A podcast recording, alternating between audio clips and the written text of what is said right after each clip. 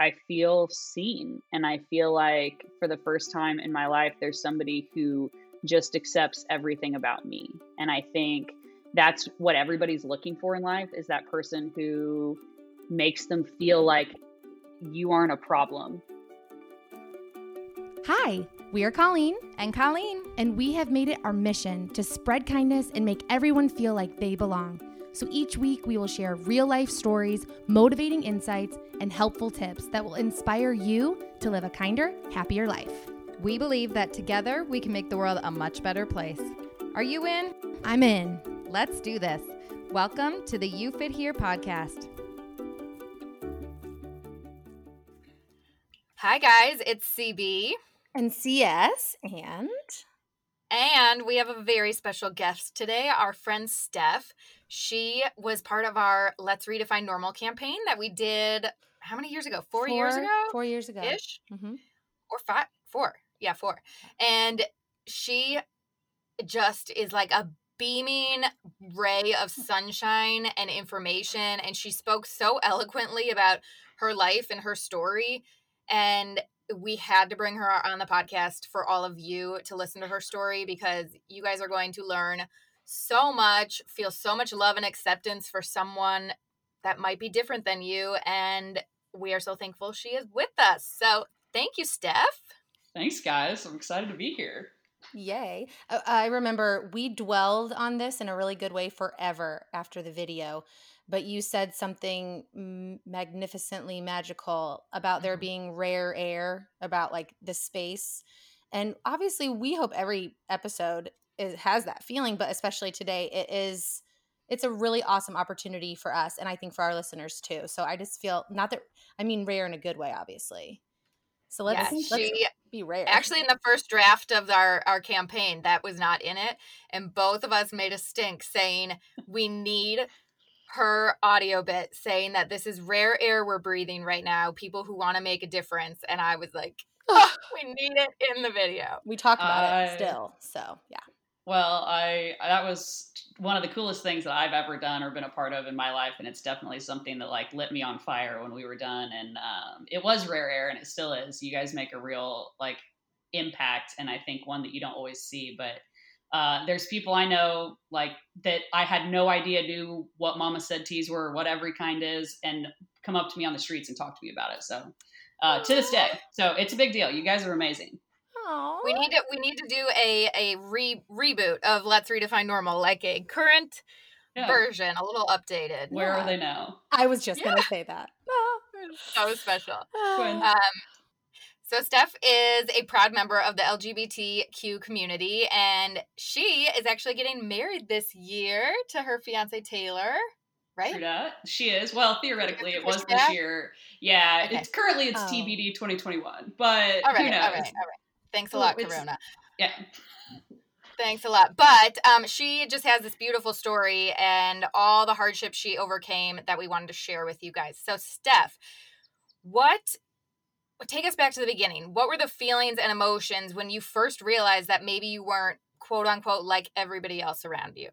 I think that's a really good way to put it because that's exactly how I would. That is the exact thought that went through my head. And I can tell you, I have this one defining thought, and I probably don't for another like six years. But in seventh grade, I had a friend who was walking away from my desk. I still remember who it was. Her name was Brett Allen. And she walked away. And I just remember being like, I I like her more than I'm supposed to like i don't i don't look at her the way everybody else does but then i kind of just pushed that aside and moved on with my life until i fell in love or i fell for a girl when i was about 15 when I, she just became my best friend and like we just instantly connected and clicked i think and at the time it was so innocent. She was just like this girl that i found like finally gets me. And you know i'm one of five kids, so there's a lot going on. So I think it was the first time in my life like I really felt seen.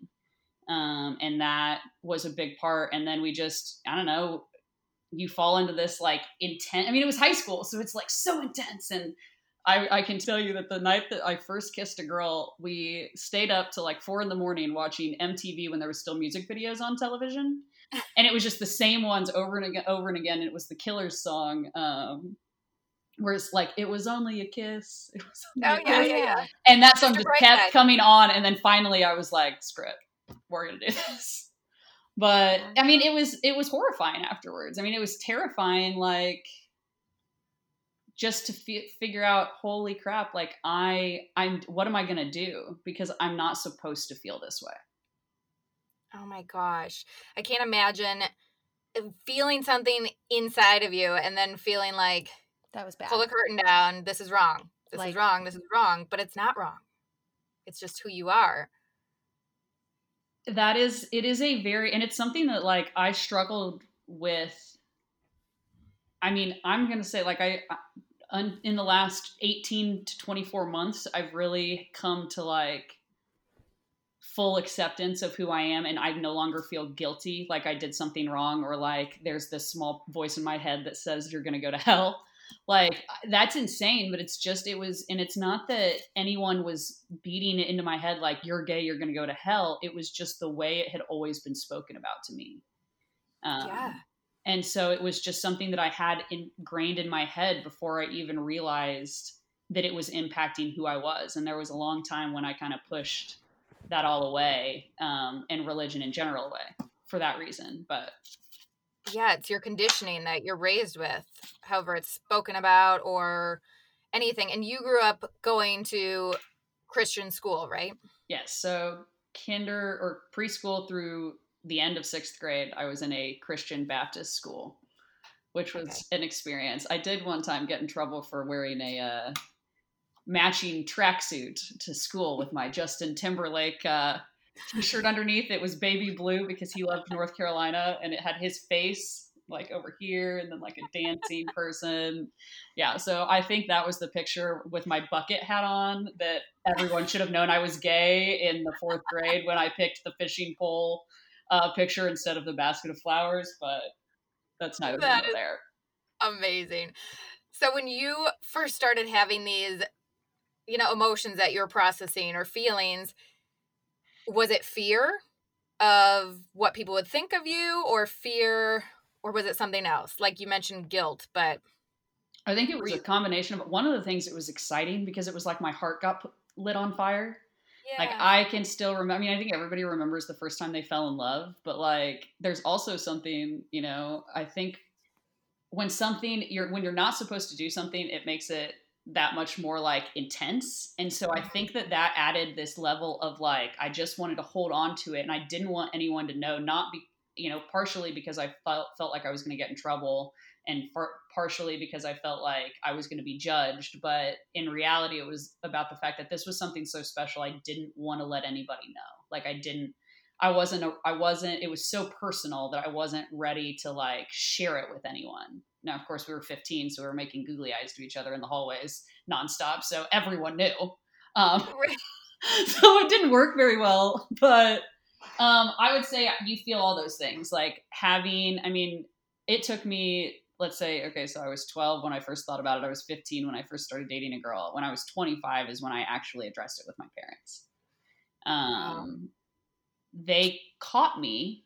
I'm using air quotes because we're on radio and you can't see me with podcast. um, but date uh, kissing or I don't know I can't remember we were watching I can tell you that we were watching Remember the Titans and that there was maybe some cuddling slow low canoodling happening and my mom walked in and was like Stephanie Jane and to to her credit like it was I'm sure jarring to see and like she was doing the very best she could but like that um ex- we we touched on it that evening we spoke a lot about about it that night um and then you know, after some things, after some time passed, really my dating life just didn't get brought up again for 10 years. wow. I cannot imagine just it, with raising a teenager right now and learning what I'm learning about all the things that teenagers hide anyway, and just remembering the things. Eh, I just can't imagine, like, kind of the most sentimental, special part of who you are having to be one of those things that that you you feel like you have to hide but on a good note at least it was something that you you felt you wanted to keep private that just like made Yeah. me really sad to think about because i know it's natural for teenagers to have secrets you know Absolutely. Yeah. But It was like a sacred thing. So from well and the experience of you weren't necessarily ready to like present this to your mom. It just kind of happened.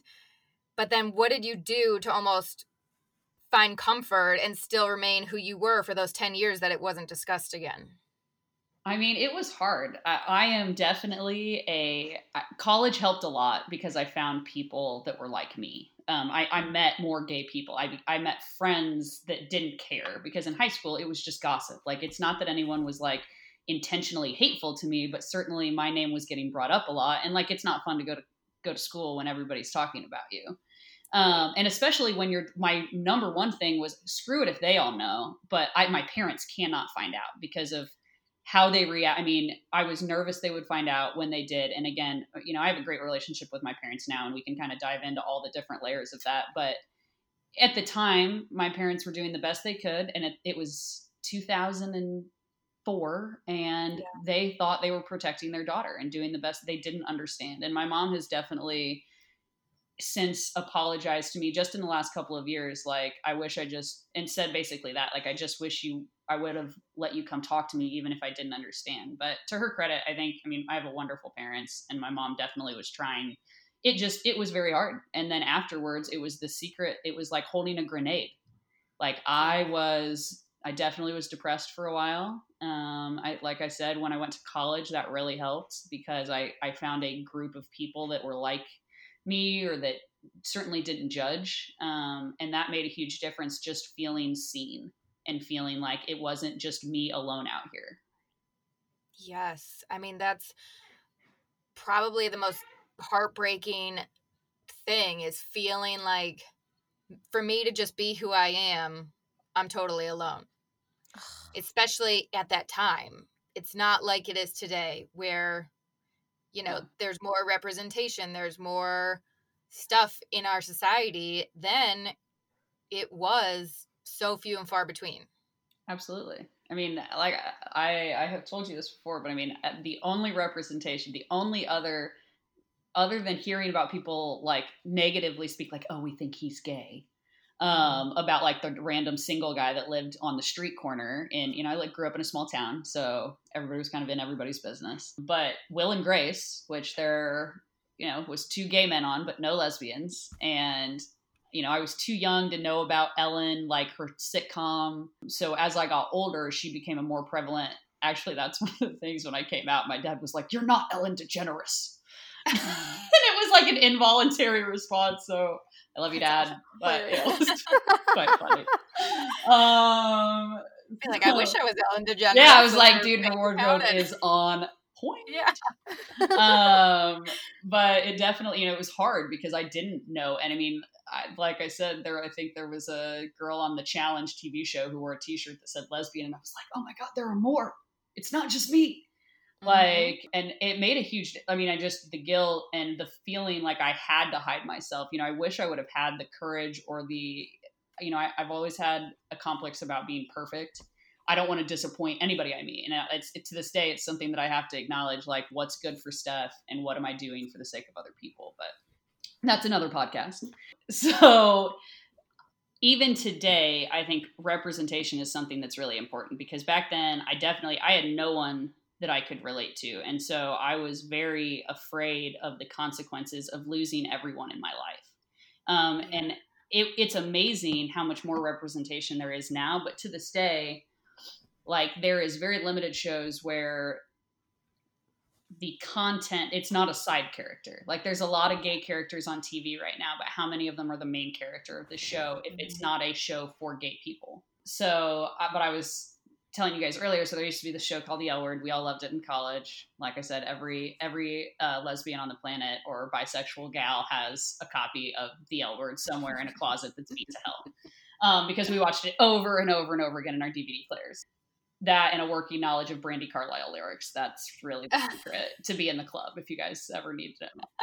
but there, they rebooted the show, and it was just last spring. It was on TV, and I can't tell you like what a diff. I started watching it and I loved the show back then, so I was excited it was coming back. They've got some of the same characters, like all those things are awesome. But when I saw my life reflected, and it's like obviously they're all you know beautiful and live in la and so it's an idealized version of my life but it is it just like it makes you feel seen and i think that's what if i had to wrap all of it up like what the guilt and and everything as a kid i just never felt seen mm-hmm. and you know like i said my parents were trying to do the right thing I had a much better experience than a lot of young gay people do. And I'm certainly not the expert on like what it's like to be gay. I'm just, this is Stephanie Miles' personal experience. And like the best, you know, I'm just trying to do the best I can with the hand that I was dealt. And like I said, I'm incredibly blessed. But it was, it was just hard to feel like, especially at that young age, my parents just didn't see me. My family, you know, every time somebody made an offhanded comment, even if it was about some celebrity like being gay, I read into that the tone of voice they used, how they described it, who they described it to. And I built up in my head that if I ever come out, I'm going to lose everyone in my life. I'm going to lose my family. I- am never going to get a job. I'm not going to be able to support myself. I'm never going to have a family. And so like I just retreated into this two different people. I mean, like I when I was with my family, I was very subdued and like I was angry all the time because I felt like I was closed up in this tiny little box and I wasn't trying to let any of my feelings escape. And so then it's like anytime somebody said something remotely like not even critical, just challenging, I er, I just was a complete mess and I erupted and spent a long time being angry and frustrated and like I it hurt. It was awful. You know, you feel like you got put in a box, and everybody deserves to feel seen. Did you feel like? I know their reaction. Obviously, they did the best they could, and so many parents just don't know what to do. You know, right. they're not trained to know how to handle finding out any of that information. But did you feel like everyone just kind of wanted to ignore it and hope it went away. If that makes sense, like maybe that was just a phase. Maybe we just caught her in something, and it's gonna fifteen for sure. Yeah, like, and I mean, the only people that knew, I mean, if you really like, it was pretty traumatizing. So at fifteen, I've recently gotten a cell phone. Cell phones are new. They don't. They're not cool iPhones where you can like swipe and delete all your text messages very quickly. Like it was like each one was an individual message that came into your phone and i oh, had yeah. saved like remember that like yes. each time i texted you it was a new text message so if i wanted to go to like an old text message you had to scroll down to the bottom of your phone and see where you sent that message so i like this happens we're watching remember the titans they, my girlfriend gets kicked out of the house and then my mom was like give me your cell phone and I will tell you if you want late PTSD later in life, read every one of your child's, um, especially if they're newly in a relationship and experimenting for the first time, mm-hmm. all of their text messages to their significant other that they don't think are ever going to be read and are not deletable. Mm-hmm. In front of your father or their father. That's an exciting piece of it. So that was not an exciting evening for me. Oh, yeah, allowed. But yeah, it was bad. It was just really bad. And you feel like you're in in trouble and I mean, absolutely. that and, and at the time yeah and again like in all fairness to my parents they were shocked. They there wasn't gay people. People didn't have gay kids at that time. Like they did but they didn't talk about it. You know i i'm my children we talk about it all the time. I mean we just talk about it in general. My um baby daughter youngest daughter however you want to say that her godfather is gay and it's it's kind of a blessing because she he comes up so often in conversation that it is just part of our dialogue and it's just something that they talk about. We just talked about it last night i sent him a video but i do think and we love your parents. Mom and dad we love you. Steph's mom and dad we love you. Um, we love your parents and i just can't i can't imagine that long ago not that it was that long ago but even compared to today you have this kind of like vision of like what your kid's life is going to be. And if if it if it i think it's just the processing of that. It's not even that they that most parents are like disapproving or unhappy. It's just a shock factor and like you can't blame them. And that's why i think it's so important for people to listen my parents hear this like i love you. I totally understand that you were trying to do the best you could with the information you had at the time. You were trying to be the best parent you possibly could and you saw a threat and you were trying to protect your daughter. But i think it would be a disservice if i didn't share my story from my perspective mm-hmm. because I know there are a lot of other kids who are one in the same boat, if not now, they were back then, and didn't have don't have the relationships with my parents that I do now. Mm-hmm. So I can tell you it would be a lot harder for me to talk about if I didn't have a great relationship with my parents right now. But I can for back sure. and acknowledge where they were coming from, but still acknowledge like what the experience was for me. Mm-hmm. So after that, so I so I had to turn in my cell phone. I kind of laugh about it now because it's just like, did this really happen to me? It's so far, you know, it's it's so far gone. But every night at six o'clock, we prayed every morning before I went to school, and I definitely attended a. I don't know that you could. A parody would say a pray away the gay therapy. It was definitely um, a an experience. It was like a round table with other kids that I think were questioning. And all I remember is that the pastor used an outlet, like a like a plug, like an extension cord, mm-hmm. to explain why being gay didn't make sense. Because like in an extension cord, you have prong, yeah, the whole thing, oh. the visual you have in your head that's horrifying right yeah. now. Mm-hmm. Yeah. Uh, I was 15, was like, what the heck is happening? Get me out of here. Like, fine, Whoa. I won't be gay. We won't talk about it. It's fine. And like I said, I can laugh now. And I mean, it was very traumatic then. And I definitely, for years, spent time like I would be fusing my hair and like all of a sudden have this moment I'd like drop the hair dryer like back into that time when I was so afraid because I felt like I was just being rejected for being me. Mm-hmm. And that's like that screws with a person. Like that hurts. I mean, and it damaged something inside of me that like I'm still healing. Mm-hmm. I still have a need to be perfect. And I can tell you from that moment on, like I started building a resume.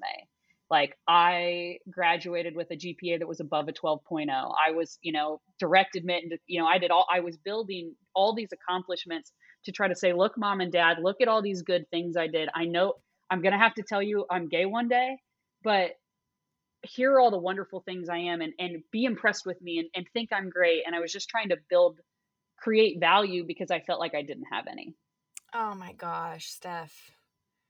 That just shatters your heart. And you know that it's almost like you have to retreat a whole part mm-hmm. of yourself into these shadows in the dark to be like, everyone just accept me for my accomplishments and let's pretend that this stuff isn't actually happening inside of me. Absolutely. And I mean, from that conversation, that year of praying and and um, remember the Titans, we didn't talk about. No one asked in my family. Now my little sister has been calling me out on my on my uh, crap since she could speak, so she was fully aware the whole time. But mm um we didn't I, nobody just asked no one even asks about whether i had a like my relationship status for the next 10 years i think my parents were afraid to mm-hmm. so i was able but i lived two separate lives when i was in yeah. bloomington i was happy go lucky and down to have a good time and let's you know let's let's just all smile and hug and get together and like hang out and and i was myself but when i went home i was totally closed off i felt like i was that little 15 year old kid scared to you know do anything, scared to speak. Mm-hmm. Um, because you know, I remember I so I talk in my sleep. I used to be afraid to go on vacations because I was afraid I'd come out to my parents in my sleep. That oh. I would say like I'm gay when I was like I remember not sleeping through vacations immediately afterwards. And it's funny because like a lot of these things I'm just remembering now that we're talking about them, but yeah. like it was it definitely was something that I have been unpacking for the last 15 for half my life. Yeah, I wow, mean that's that's so heavy, traumatic going through all of that, and you know, thank goodness you have a great relationship with your family now, but trying to understand how are they processing all of this, like without representation as parents, what to do, and kids nowadays, of course, there's so much more representation and better examples out there, but there's still so many who are in the same boat who fear showing that side of them or just who they are not that side of them but not being two people for absolutely parents well and i know i mean i still have friends who are not out to their parents mm-hmm. i have a mm-hmm. friend that's married and is not out to her parents and it's because in her culture and her life like it's just not in how she grew up it's it's not a battle she's willing to have. And I think, and I, I completely respect that for her because I think that's one of the biggest misconceptions in coming out. Like, and I think, well, it's not a one, to, there's a quote and it says, it's not a one time act at the Apollo.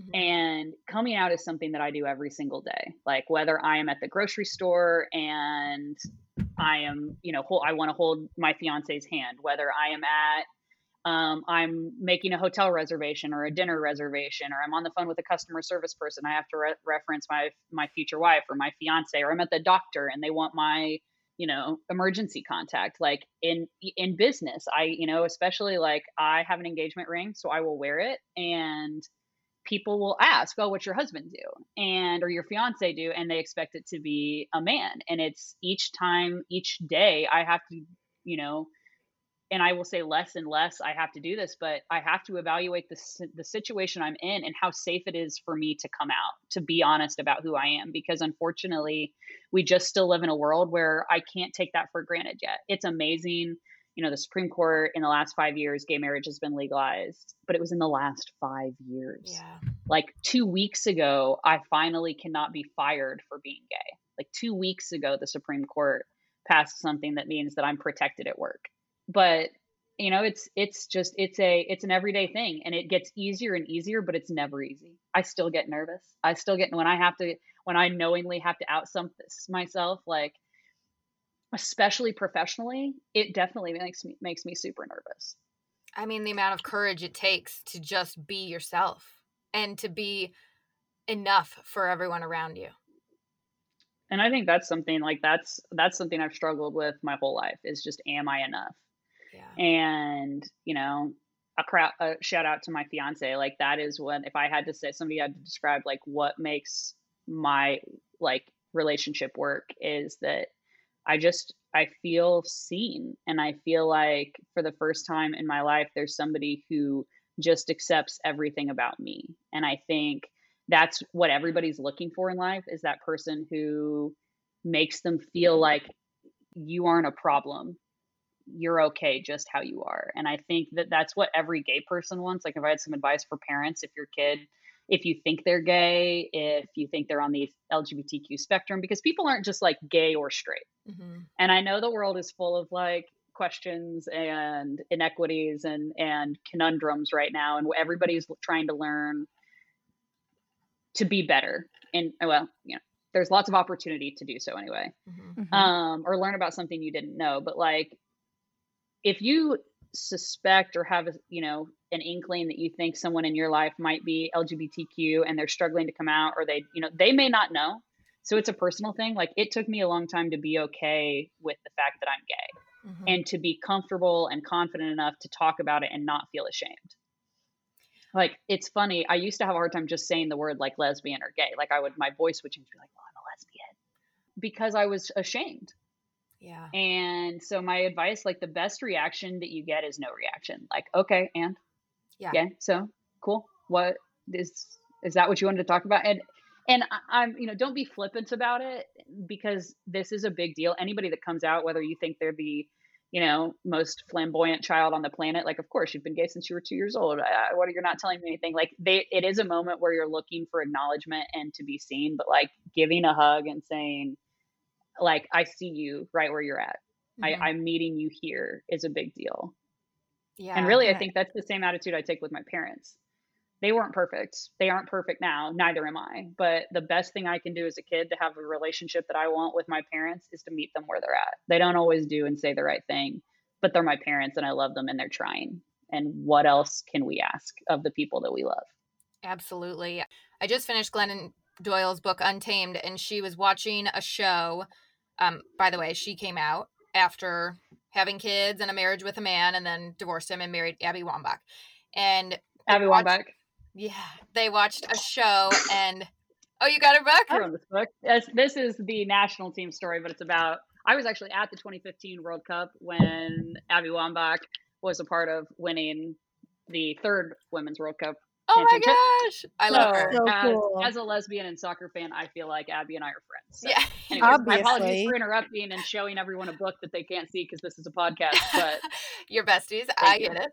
Um, but they were watching a show together, and one of the kids came out in the show, and Glennon references that they said, I love you. And then she said, Please don't say it. Please don't say it. And then they said, No matter what. And she's like, When you say that, that makes it seem like it's a negative. So your reaction, though they were trying to be very, you know, relevant and with today, they're still saying, I love you despite this fact about you instead of just I love you as you are. I'm here with you as you are right now. And I really love that she made that point because I even say it about silly stuff, but I love Me you no matter what. Then it's like, well, I'm kind of disapproving of this thing.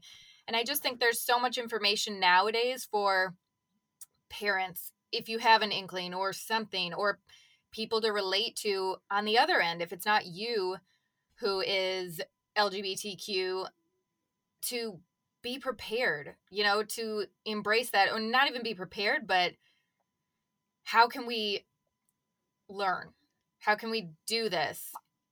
I'd say what so one of the good things is we talked about like representation is a big deal. Yeah. So like now every show has a gay character. So like kids kids are seeing these things, they're asking questions. Like my nieces at 8 years old, do you think I knew on there was no comprehension that I mm-hmm. had that two women could get married? Yeah. No, they couldn't back then. But you know like I didn't know again any gay people.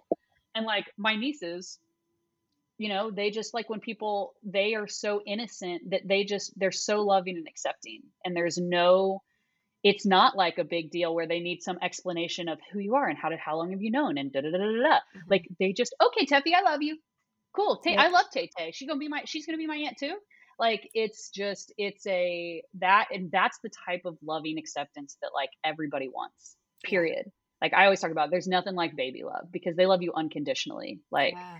that is what feeling like loved is. When I walk in the room and those little girl Teffy and they run up to me, like there is my heart. It's like the Grinch. It just Mhm. it it's expands six sizes. But it is just talk about it, normalize it. You know, Uh, my advice to my friends with kids who they think might be gay is instead of asking them, "Are you gay?" because that puts a kid on the spot who's maybe not ready to acknowledge that within themselves. They also might just be curious. Yeah. Maybe they're into boys and girls. But just let them know it's okay to live their truth. Mhm. Talk about it, you know, talk about the fact, or if they say, I have a crush on someone, well, is it a boy or a girl? Yeah. just asking a simple question like that normalizes it in a way that even if that's not the kid that's gay, even if it's not the kid you think, like I would encourage all parents to talk to their children like that because there's lots of kids that don't, you know, I don't want to say look gay, but like they don't, it's Mhm. not like you're going to know as a child that your kid's going to grow up and be gay. You might, but you might not. Right. Right. And so don't make an assumption for them ask Yeah, because- questions if you're curious or or say th- ask questions that aren't are you this that puts them into a box but just says well who you know what do they look like are is it a boy or a girl you know and that's that would be my best advice is just to talk about it like you would talk about anything like Yeah. Because when we make the assumption, oh, you have a crush, what's his name? It's like you're already telling them who they should like. And exactly that it might not be okay if Yeah. they like uh, if if she if her name is Rachel Yeah. and not Ricky totally, totally. And when you grow up that way, which most, I'm sure, people did in the time when you grow up and before that, of course. And then religion plays a part in it, and you're just taught that it's not at- uh, normal, considering Mhm. we did the Let's Redefine Normal campaign, and that, you know, there's something different about you, and that different ne- isn't necessarily a good thing. Absolutely. And it needs to be you know prayed away like you said which is just so traumatic. What how has that kind of transitioned? Did you stray away from it or found faith in other ways or you know how does that happen? Because that's such a big part of what i think people go through Absolutely. I mean, I think um, in a, in some capacity, the LGBT community and the li- religious community feel like they're you know there there's a lot of polarity there and hmm diametric opposition. But in a lot of ways, uh, being gay has increased my faith. I will say so growing up like it's weird because so I went to this Christian school, but it was like Bible Christian or like Baptist Christian. So it was like there's to be no fun or laughter or dancing. And I love all three of those things. So that was not going to work for me. And then there was this church where I was growing up, and it was like what my my um, uncle still refers to as rock and roll church and it like had a band and my friends were going and i like was so in. I was so in. I this is where i hung out. I mean from thursday nights when i had youth group through sunday at 8 p.m i was there as much as i possibly could. And i was involved in everything. I was up doing the choreography for the youth group and like the kids and i am you know trying to this was like i threw myself into this culture and it's weird because it's right around the time that i realized i was gay. And i don't know if at the time that was like me trying to balance both sides or at the time i felt like i think because i was gay i just felt like i needed a home. I needed somebody someplace where i didn't feel like i was going to be judged and even though i couldn't be honest about necessarily who i was or i couldn't articulate that at the time i think that's a lot of what it was. And again i mean it was a really big part of my life for a very long time. Now i can tell you that like there certainly was a time when I walked away from religion because not not like I would say that like I was like I don't believe in God, but that I just had no interest in it because I felt like it was being used against me all the time. Mm-hmm. And I felt like when I did go to college and I came out, a lot of those people who I was really close to kind of backed off. And I am a very imperfect person. Like I'm super sensitive. All of this like happiness and smiles is definitely who I am. But like I'm a deeply sensitive and emotional person. So like, and I care very much about like if I hurt another person that I care about, or if I disappoint them, it really eats at me. And so I think part of it was just running away because I felt like God, like I cannot be. I I just everyone who has any faith hates me and I wasn't out to my parents. So I just was assuming, you know, we had this one experience. It was, we used a lot of religion as why that can't be true. You can't be gay because blah, blah, blah, blah, blah. And again, they were doing the best they could in the time that they had. That was not the intention, but it's, it was used to me as like the opposite. Like mm-hmm. you can mm-hmm. either be gay or be a Christian so I have a very strong faith, but I definitely still struggle with organized religion because so many times, at least the people screaming the loudest are using that as the reason. And and there's still something in the bottom of my, you know, 15 year old head that says like, no, they're not going to love you any like they don't they don't approve. And to this day, mm-hmm. like I have to recognize that like just because someone is super religious does not mean they're going to dislike me. Like I have to consciously say that, quit being biased, quit mm-hmm. assuming that because this person is open about their faith that they have something that's that they disagree with you in some capacity. Because i have so many friends with such strong faiths that are trying to get those stigmas like taken away from their churches and their their lives and and whatever. So um, I think that's a very convoluted answer to a very short question, but yeah, I, I still say that I, I am, you know, on a walk with God, I think there's times we've walked closer together and times that we've been further apart. And so I'm just doing the best that I can trying to learn. And, you know, I think I think God made me the exact way that I'm supposed to be. Like I said earlier, thank God I'm gay because it has shaped my life and experience in a way that I wouldn't trade for the world. Yeah, in the Untamed book with Glennon Doyle, she has a chapter called Knots. And whether anyone reads any of the book, that chapter it was so beautiful because she talks about Abby. They were in a church to do some speaking event. And Abby said, You know how much I hate like being here. I just, I'm uncomfortable because I felt like when I chose being true to myself, I had to leave, you know, the church and leave what my parents and people thought I should be. And then Glennon said, You took God with you. Like God isn't in the church. God is in you and he created you exactly how you are.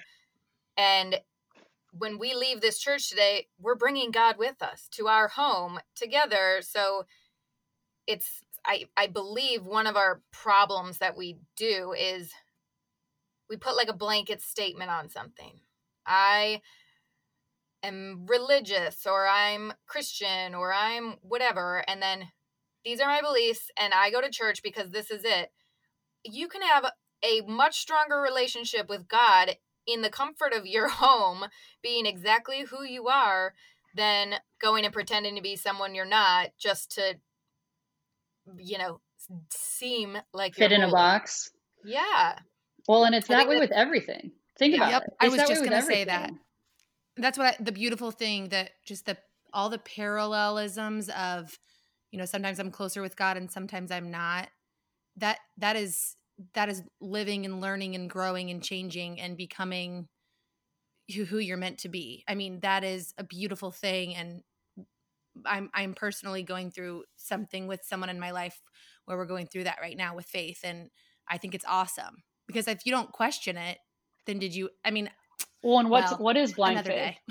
Yeah, that's that's a totally another argument that I'm totally down to help unpack at another time, another podcast. But I just I think we all are in whatever whatever the journey you're on, we are in a different place. And mm-hmm. like I again, I have to still tell myself like it's okay to be in a different place than somebody else is. And whether it's religion or being gay or race or anything in the world. I mean, we've we've hit on a lot of to- topics, but like at the end of the day, you it's not all or nothing. It's like it's even take it to politics.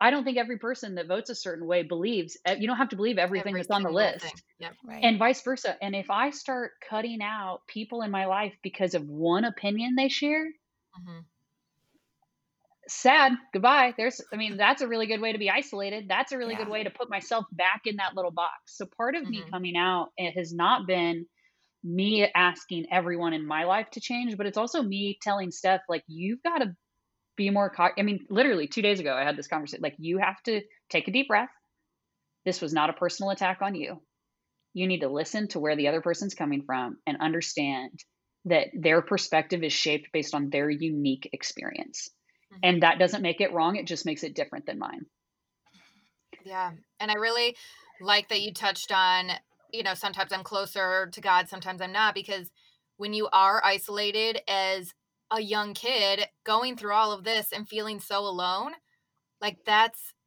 having faith can save you. Like it can fill you with so much comfort and love if it is used the right way. I mean that does that make sense? So if Yeah. it's not almost used against you like right well, this is wrong because this is what this church says. But no, this is just my relationship with faith. It exactly has nothing to do with this place or this church or what this person said. This well, is me having this relationship. you look at even just look about like how many different iterations of christianity are there Yeah. catholicism and then you take every other religion whether you're jewish or buddhist or muslim or whatever it is all of these are different ways of looking at the world and they're all mm-hmm. different perspectives and i have mine that i that makes my world make sense. It doesn't make someone else's invalid. Hmm and I don't know when I talk when I'm talking to somebody who is like not religious, my blanket statement that is I think if everybody was in a room, you take Buddha and and Jesus and Moses and and all the different people, Allah, everybody, that there's a met there's a common theme here, and it's not to live of life based on judgment. And I, I think what it boils down to is being kind to other people, and I think that's it. You know, that's a big Yeah. deal. They're, they've all got the same message. So let's stop judging each other so much because you live, worship, love a different way than I do. A lot of the things are a middleman's version of something that isn't what it's about. Agreed. Mhm. And just take the fact that it doesn't, you, we don't have to agree on everything to be kind to each other. Yes. Yep. Anything. hmm So after all of this, what gave you that courage? What gave you that, you know, self love to come out finally? That's a great question.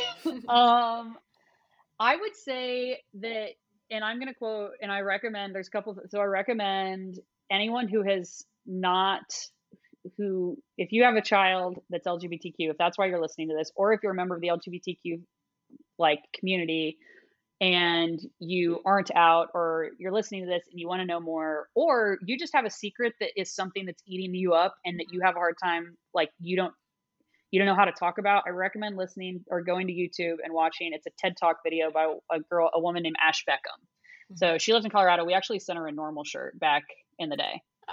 Um she does this thing and it's about coming out of closets and basically that we all have closets um, my closet's walls were rainbow colored but the whole concept of is that having hard conversations hard is not harder it's just hard mm-hmm. there is nothing that says that coming out of the closet as a gay person and telling someone that you cheated on them or telling your your five year old that you have to get a divorce and i'm like quoting her word for word here on what she said because mm-hmm. i watched it yesterday mm-hmm. but um hard is not harder it's it's it's relative. Hard is yes. just hard and you're hard. I i there's things and i think anybody probably most people listening to this are very familiar with both your stories. There are both things that you two have experienced that in my opinion are it is in, unbelievably impressive that you get up out of bed every day and you smile and on top of that you're trying to make the world a better place. But like i can't even comprehend what it was what some of the things you guys have gone through and i'm sure in some capacity you feel the exact same way exact towards same, me, yeah. but it doesn't make my experience, and, and I don't want to compare, but like each person's individual experience in the world is their own, and it can yeah. be hard and scary, and or it can be easy to them and look hard and scary to you. Mm-hmm. Um, but I think what everybody just wants is to to be seen mm-hmm. like and i've said that six times now but what it's no. like to be in that closet is it's like you're holding a grenade. You are in, I'm in that closet and I'm holding this grenade and I've gotten the pins out and I am just holding on to it for dear life. And every single muscle of my body was tense and I am just, at, and I was on edge at all time, like every minute of the day. I said I used to be afraid of coming out in my sleep because I talked in my sleep. Like I was so afraid. Yeah. And when I decided to pull that pin out and walk out of the closet and throw that grenade and again, I'm going to steal this from Ash Beckham because I think she put it like, I burnt the pages of the script that my family had been reading from my whole life. Ugh. Colleen, I think you referenced earlier, CS, you had that each parent has a vision for their child's life. So everybody has this vision of what your life, their child's life is going to look like. And when I walked out and I pulled the pin, I was burning the pages to that book. Like I was just over here saying that unfortunately everything that you wanted for me is gone. Wow. And I understand at the time, of course, I just wanted my parents to get it and I wanted them to understand. I was mad because you don't get me and you don't care to. And I was mad. And even when I came out at 25, I was I was upset and mad like they the reaction was not the one that i wanted. It was not the acceptance that i had earned or been given from all these people that were not my family. And so i think that's one of the reasons it was really hard for me because i wanted my family the people most important to me to accept me the way that i felt like i had been accepted by all these other people. Mm-hmm. but at the end of the day I am so much. I would say how I have the confidence, like coming out was scary as hell. When I, I I wrote a letter to my parents, mailed it to them, then was so scared, went over to their house. They caught me getting out of the mail. and I then had my mom was like, "Oh, did you send us a Christmas card?" And I was like, "No, I didn't." And I was like, "But you could read this." And I sat there and she read it and she cried and I was horrified. I mean, it was terrible. I wanted to leave. She wanted to leave. Everybody wanted to leave. Um, but I can tell you that doing that has made me nothing that I built up in my head. And let me tell you that when you're a gay person, especially, I also want to point out that when you're getting ready to come out, like you, I've been in this box, I've been in my closet holding my grenade, and every the worst case scenario like let's let's like get your forks and pitchforks and run her out of town. Like i when i wrote that letter i had to come to a place that i was ready or emotionally prepared. I was not going to be ready and so don't that's not the right word but i was emotionally prepared to lose the most important people in my life. Because wow. and it was terrifying. And I thought, and even after I did come out, I thought, I mean, I there was it was rough for a while. It's amazing now, and I'm so glad that I did, and I'm able to have. I missed out on ten years of relationship with my parents, mm-hmm. who, despite you know, us having different views of the world in a lot of ways, are two of my best friends in the entire world. Like I love, I hit the lottery in life. My parents ama- are amazing. My mom qualifies for sainthood. Like she's an absolutely astonishing woman. Um, if I grow up to be half the person she is, I will count myself incredibly lucky. But uh, you know, I was, I was, it was so hard because that's the place I had to get to, to know that I'm getting ready to throw the grenade. I'm going to burn the pages of the book, and you have every right at that point as an, another human being to say, you know what, I'm just not interested in where this story's going. Ugh. All these things that happened to me of my entire like, it's, and I think that everybody looks back on your life and it's it's a step. And i came to this place and each thing that happened prepared me for the next thing. I was ready at that moment because i had spent so many years i was so sick of my hand was exhausted. My fingers were slipping off that trigger. I couldn't hold it inside of me anymore or it was going to kill me. Yeah. And again i'm going to reference this ash beckham thing. So she talks about like when you are when you have a secret and you're holding that grenade it's shooting cortisol and stress into every part of your body. And cortisol leads to cancer, diabetes, heart problems. I mean, back pain, what, whatever. There's all, it manifests in all sorts of different ways. And I was physically making myself sick mm-hmm. because I was so afraid. And like, I can't even remember now what it was like to not be out. Can't even remember. I remember it being terrible. But like, Good. it's only been five years, six years. Hell, I'm 31 now. Uh, Reggie Miller, Year of Life um, go Indiana. Uh, but I I can't even remember what it's like. But all those things and coming out, like it's the greatest thing I ever did in my life. It was yeah. hard. It sucked. We ripped the band-aid off and had awkward conversations and you know hidden conversations and everything my parents said I read into as a slide about gay people and everything I said they read as an agenda of the gay people. Yeah. Right. You know, like it was hard on everybody, but it was, I think, you know, my parents, like my dad, I know my dad has talked to Taylor and, you know, I said, ask her, like, you know, when did you come out? And blah, blah, kind of wanted her story and just said, you know, I'm so glad Steph finally told us because I missed my, my little girl. Oh. And like that breaks my heart.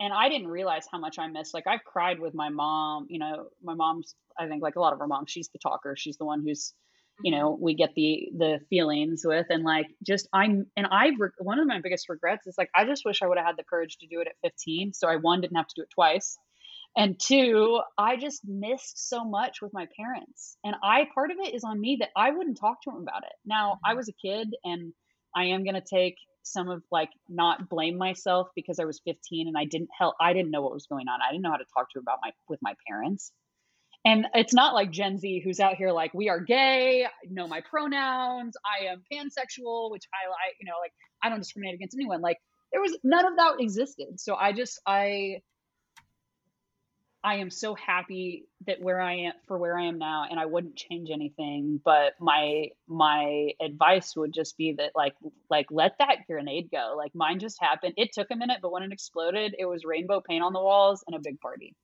And I have a partner that I love that is my best friend and parents that love her and accept us. And it's, I will say, there's a difference between acceptance and tolerance. Mm. There are still moments that, like, even with my own parents, I wish that they would ask, How does this make you feel? Or how, you know, my, like my parents for a while, it was hard for them to introduce to every one of their friends that, okay, we have a gay daughter. And at one point, my mom asked, How do you want me to introduce Taylor? Mm-hmm. And it, when it was really early, I was like, you can just call her my friend. If you know it's hard for you, you don't you whatever you want to do, mom. But then as you know time went on, like my mom brought it up to me and was like, I just don't feel right doing that. And I was like, well, okay, great, because yeah, I feel terrible about it every time you say it. It feels like a rejection. Yeah. But it it is you know it's it's an everyday thing. I remember watching the show Modern Family and Jesse Tyler Ferguson. Yeah.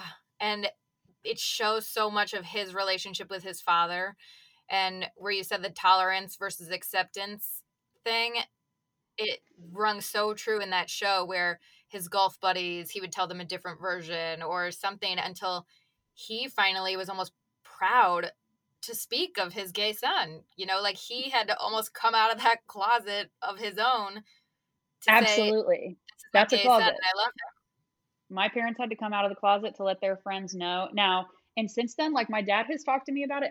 He now has told me where friends of his who have gay children or children that just come out have come talk to him and said, "How how do you deal with this, Mike? You have you I know you have a daughter that's gay, and I know that she, you know you guys have a good relationship. So how do you deal with it?" And he, you know, it was something that was so special to me. He said, "You know, I just told him like It's your daughter. There's no choice here. Get over it. Learn to be okay with it. Be it because it's your daughter and like you just love her. And I can tell you in December of 2015 or whatever it was, that was not my or 14. That was not Mike's perspective. But here we are. And I mean, this was on that was probably three years ago that he said that. That's So- so beautiful. That's so awesome. Like what a Yeah. pleasure for your parents to be able to grow through that. I And he's the I- representation for his friends now. Like he is paving the path for other people to be inspired by and learn from. Absolutely. And then I mean, I think I think honesty. I mean, the biggest thing here's the thing is you can't you can't go into a conversation where you're going to serve realness. I'm going to come in and I'm going to tell you who I am, and and this goes for any conversation, not just being gay.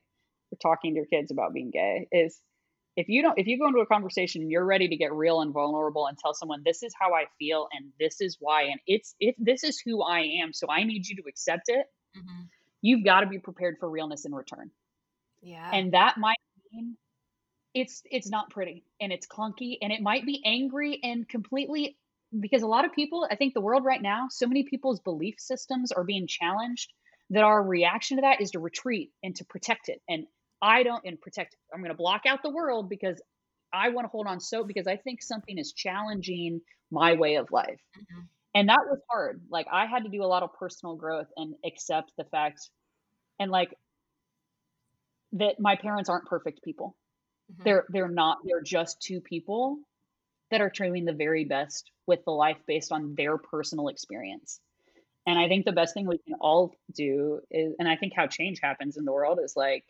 having conversations having a conversation about what this experience is like for you and not jumping in to say well this is what i think and this is how i feel and this is what you should think and how you should feel but just to listen Yeah. don't don't need to respond is just listen I totally agree because you want to go into it anticipating the reaction you want to get, but you have to be prepared to not get the reactions you always want in life because how people perceive and digest things isn't always how you wrote it out to be.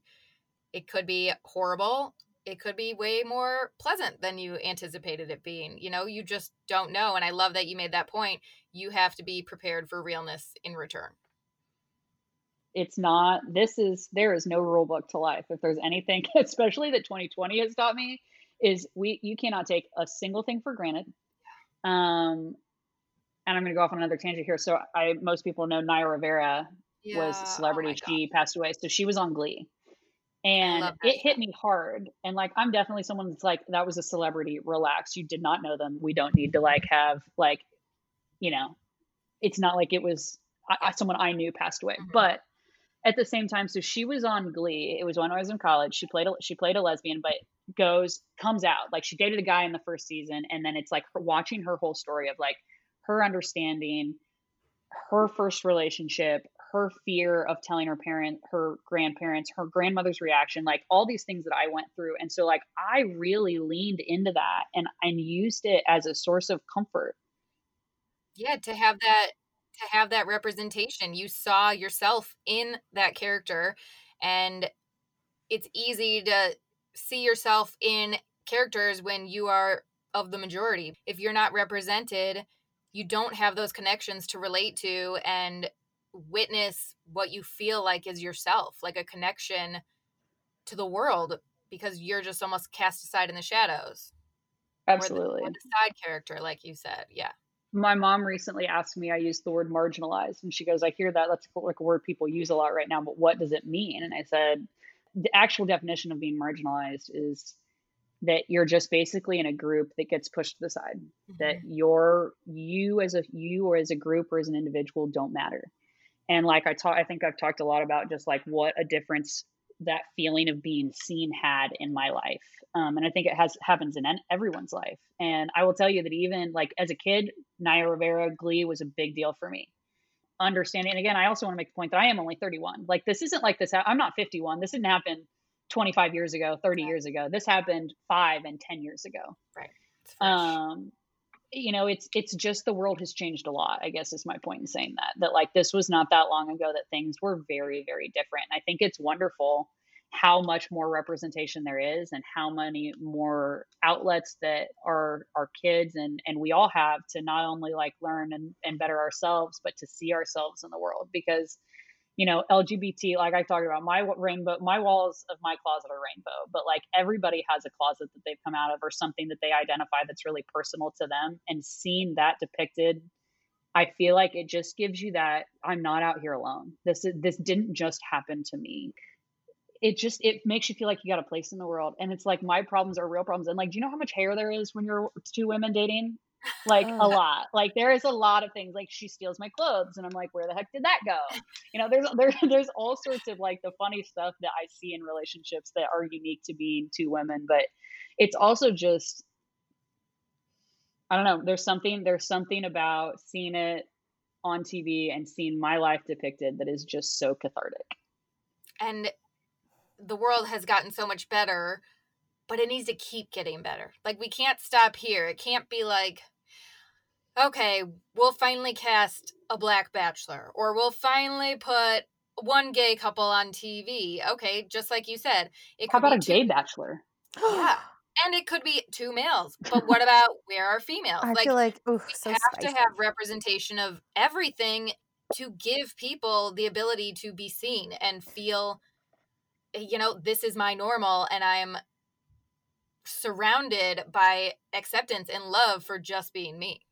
Exactly. That's that's a really good point. And I was thinking if you aren't privileged enough to have diversity in your personal life so that you can weave those conversations in with with your family, your kids, whomever, then really TV and social media that's that's where you can have those talkable talkable, teachable moments. Mm-hmm. I don't know if mm-hmm. that was worded right, but um, you know, it's it's it, your life is what it is, but you can learn what you want to. So it's out there, and it, you just some people are fortunate enough that they have a a, a gay best friend or uh, you know whatever it may be, but not everybody can relate, and so you have to learn. So one of the things I think that you just said that's awesome is fortunate enough to have a gay best friend and, or something like that, someone in your life, somebody to give you perspective. Because yeah. here's the thing, like I think we all want to know, like, what's that like? I have lots of questions for like, I we could turn this into be Steph's podcast and be like, so what's it like to live with a man? Yeah, a lot of like, oh, smell? just ask is us. Very sweaty body hair, gross, not for me. Like, oh, so when you guys see two like a man and a woman kiss, it doesn't gross you out, doesn't make you, eh, eh, good for you. Uh, I, I have lots of questions for my straight friends about like weird. That's that's a weird thing. Didn't even ever think about that. Um, but I say that like one of the things I, I, as I think I've demonstrated on this podcast, I like to talk just as much as both Colleens do. So I I feel so fortunate that I have been out in at least some capacity for as long as I have because I can tell you one thing that no one I don't know why anyone would choose to be gay. Not that I'm not happy with who I am, and not that I feel like I got the short end of the stick in life because I am gay, but because why would anyone choose to make their life harder? I grew up in a small, very re- small town, very religious family, um, a family that I felt expectations from a very young age to be and look and act a certain way. But I feel so fortunate that through my experience, I have been able to relate to so many people that are not like me. That I'm a lot of, I've had a lot of, I've been a lot of people's first gay friend or 1st mm-hmm. out openly gay friend, where and had a lot of really vulnerable conversations and asked and answered awkward questions and been like, thankfully, again, I have no problem sharing any intimate detail of my life. I'm an open book. I love to talk, but I feel so fortunate that I feel like I've been able to answer some questions for people that weren't prejudiced or bad people or didn't like they just didn't know. They just didn't know again people so they had some questions like and some of them could have been construed as offensive and i could have gotten mad and been like well you need to know better and you be mm-hmm. you should be more educated and don't don't ask me that that's completely inappropriate. Like but instead i just took i saw this person that was trying to understand. Yeah. And i just tried to meet them where they are. And i think i feel really fortunate that like i have in some small way been able to impact people's lives whether it's to give them perspective or you know i've had i have been out at this point for a while and i have a friend who is like a living embodiment of positivity. Her name is also Colleen, random. Um, well, dun, dun, dun, her name's Colleen Ritchie, and she uh, big fan of Mama Said Teas, big fan of every kind, was all over like reposting the normal campaign thousands of places. Like she's just one of those people, like she is in your corner, loyal to a fault, like gonna like ride or die on whatever the cause is that's important to you. But she tells me all the time, and she's like a big blogger and that kind of thing. And she'll be like, I just want to, you know, recognize my friend Steph for being out and sharing her love and being unapologetically who she is. And like, I never thought about it that way like i'm just out here like being smiles like just trying to be happy and live my life and and don't get me wrong like i have a mood swings with the best of them so like on any given day i'm not a peach but i i i feel so fortunate that being me has impacted just even if it's just her life in some way that i allowed her to live her truth in a little in some capacity because i was out living mine that is the greatest blessing in the entire world. Like, thank God that I'm gay because what a cool story that I got. Like, one person that makes like it's just it makes you feel amazing. And I that's my advice to anybody, whether no matter what your thing is. And I can't remember whose quote this is, but there's a quote that it's not our darkness but our light that most frightens us because who am I to be like in the spotlight and the person and and who am I to be great and wonderful? But the question is, who are you not to be? There is only one you. There's only one Steph Miles in the world, and it's an it's an or a disservice to everybody else if I try to be someone that I'm not. And so, you know, the end of that quote goes, "When we let our own light shine, we unconsciously give other people the the right or the freedom to to let their own light shine." And that's all I can say is that there is someone everyone every person that you meet has some battle they're fighting that you don't know anything about it. They're in a closet that the walls may not be rainbow. They might be any number of things but they might that little bit of encouragement or just seeing someone else live their truth i can tell you for me it's like seeing representation. It gave me the freedom to it's okay to be who i am. Mm-hmm. and i think at the end of the day that's all any of us want is just to be accepted and seen for who we are. You are amazing steph Colleen and I, we, I don't know if we've told you, but after our Let's Redefine Normal campaign, we just sat and talked about you.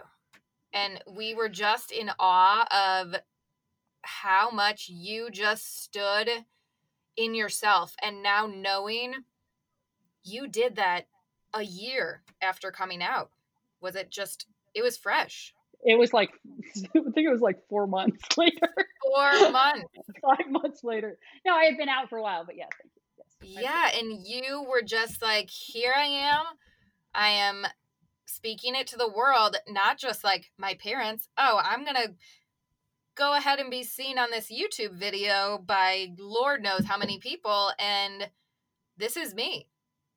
Like, see me, hear me, and take it or leave it. This is who I am. And you inspired us so much like there were things you said that have literally stuck I'll never forget them. They've changed my life for sure because you just were so confident in being you that when we learned your story it was almost like oh my gosh, how mm-hmm. how did this person go through all of this and now be exactly who they are today? And hearing all of it and hopefully our audience hears all of it and they can just feel well dang like what's holding me back? What's holding me back from being exactly who i am? I don't know that i've ever received a better compliment so and i'm not extraordinarily other than i mean i'm totally down for you guys to continue saying nice things about me but um i i i that is that is an incredibly kind compliment but i can tell you that it's very it's vice versa. I mean like I, I think i said this earlier but like it lit my heart on fire that day being a part of that. I am very grateful for that. It's still something that like i talk about regularly and i can tell you that change i mean it's just you guys are making a difference in the way that i needed someone to back in the day like back when i needed someone and especially people that aren't like you each have your unique experiences but your mission is not focused on those two unique experiences your mission is how do i understand the world better how do we make this a place that's not us versus them, but it's we. And I think that day was really special to me too. So I and like anyways, like I said, I really appreciate you saying that. That was very kind. It was a huge deal. And I think it goes to that acceptance versus tolerance. And you guys, you know, and I, I if anyone who has not watched Queer Eye, it is not just a makeover show. Go out, it's on Netflix.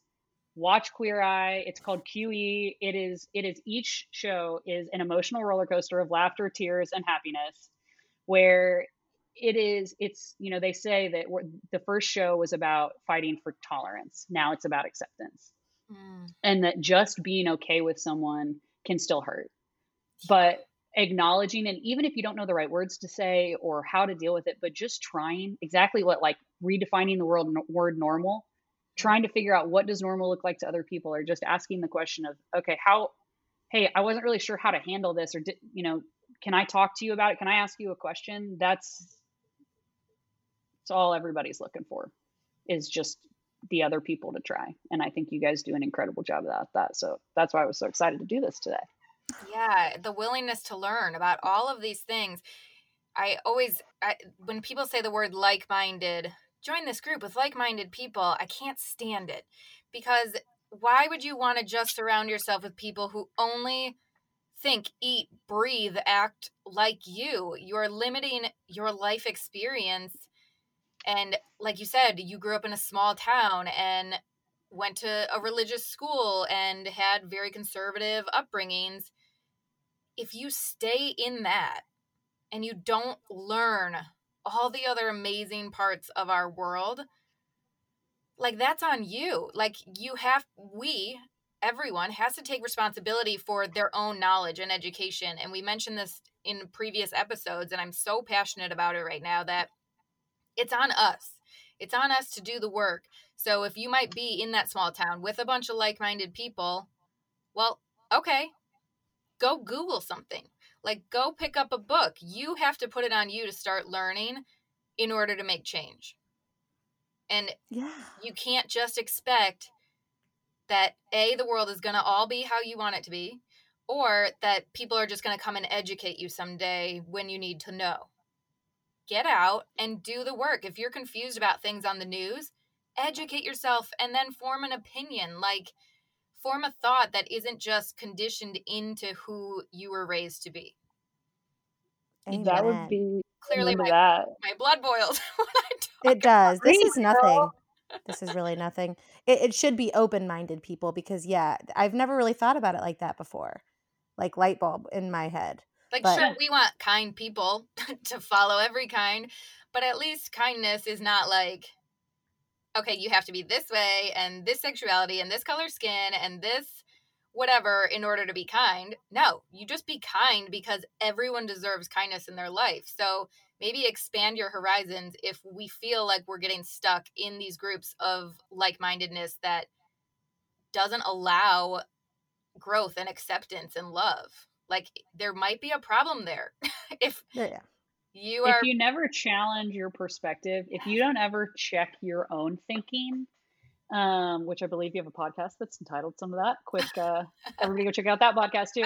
Um, but if you don't ever You're a marketing coordinator, yeah, you know, I'm, I'm, a woman of many talents. Um, I, but if I don't ever challenge because like, I, again, I started this out, like I am not, I don't know how it is for all gay people. I can tell you stories that were so much harder than mine. I've, again, you know, but if you don't challenge your own perspectives, you can't grow. And I think so much right now, we're like, everyone feels like I have to, you know, if I say this, I'm doing the wrong thing. If I do this, I'm doing the wrong thing. I'm not doing enough, but she won't shut up about it, but I need to do more and it, well they're all crazy and it's the left or it's the right like yes. at the end of the day we are all people yeah and I, this goes for the globe for me like we are all people that i i believe that at the core most people are good mm-hmm. and we are all trying and i as a person like again I've definitely have some all different political views than my parents do, and I get frustrated sometimes. I think we no one should, we, we should really just stop talking about politics in life. But I I realized that I was so concerned with the fact that they had the wrong perspective that I never sat down and listened to why they had their perspective. And I don't have to agree with it. I mm-hmm. don't have to agree with it at all. But if I don't listen to it, I'm just doing the exact thing that I'm mad at them for doing, for not, that I was mad at them for doing my whole life, for not seeing me or listening to me or caring to ask why I felt the way that I did. Yeah. You just say all the right, best things for my brain. that was so, so perfect. Ugh. It really I'm, is. I'm just like going back and forth. Like, what's the best thing she said? I can't decide. Yeah, there's too many. there's too many. Steph, you are amazing. You are literally a light, hopefully a guide for people listening to this, whether they know someone, they are someone, they just want to have an open mind about anything in life and just want to feel seen and true to themselves for just being who they are. I mean, we can't thank you enough. We love you so much and know that this is going to help so many people. Well, it was an absolute pleasure to be on the show with you guys today. And like I said, I mean, I, you two are out making the world a better place. So everything you just said about me is just a small percentage of what at least myself and a lot of other people see you guys putting in the world every day. So it is truly an honor and a privilege to be here. And I appreciate it. I'm excited. So we are so you. excited where can our audience go find you and follow along with all of your happiness? Oh, fun. Uh, social media is out at Teph Smiles. That would be T E P H S M I L E S. You know, life, there's a lot of curly hair and cats around here. So if you're interested in that kind of stuff, um, I recently am walking again. I had a broken ankle. So I know a lot of TikTok dances from the waist up but have learned that unfortunately my legs are wildly uncoordinated. So I my big TikTok debut is probably going to be put off for a couple of months. But uh, by all means, and I think the same thing goes. And I know this is going to sound super cheesy, but like if you're listening to this and you've got a kid or a hard conversation or a family member or whatever it is, something in your life that something I touched on was relatable, by all means, reach out to Colleen. Colleen, follow me on Instagram, send me a message. Like I am a person that very much believes the more conversations we have, especially with people are different, the better the world, the better place a world is. And I've always got five or 10 or 15 minutes or an hour to talk about life and where you're at and where you're coming from because I think conversations save lives and they change the world. Oh my gosh. Conversations can save lives. Yes. The right uh, words strung together. So much pressure. Ah! that was it's so good. It's also good. I want to just keep going. But maybe we'll just have a part two in the future. Uh, thank you so much, Steph. We love you. We I love, love you guys so much. It was so great. Let's do this again. All right. That sounds good.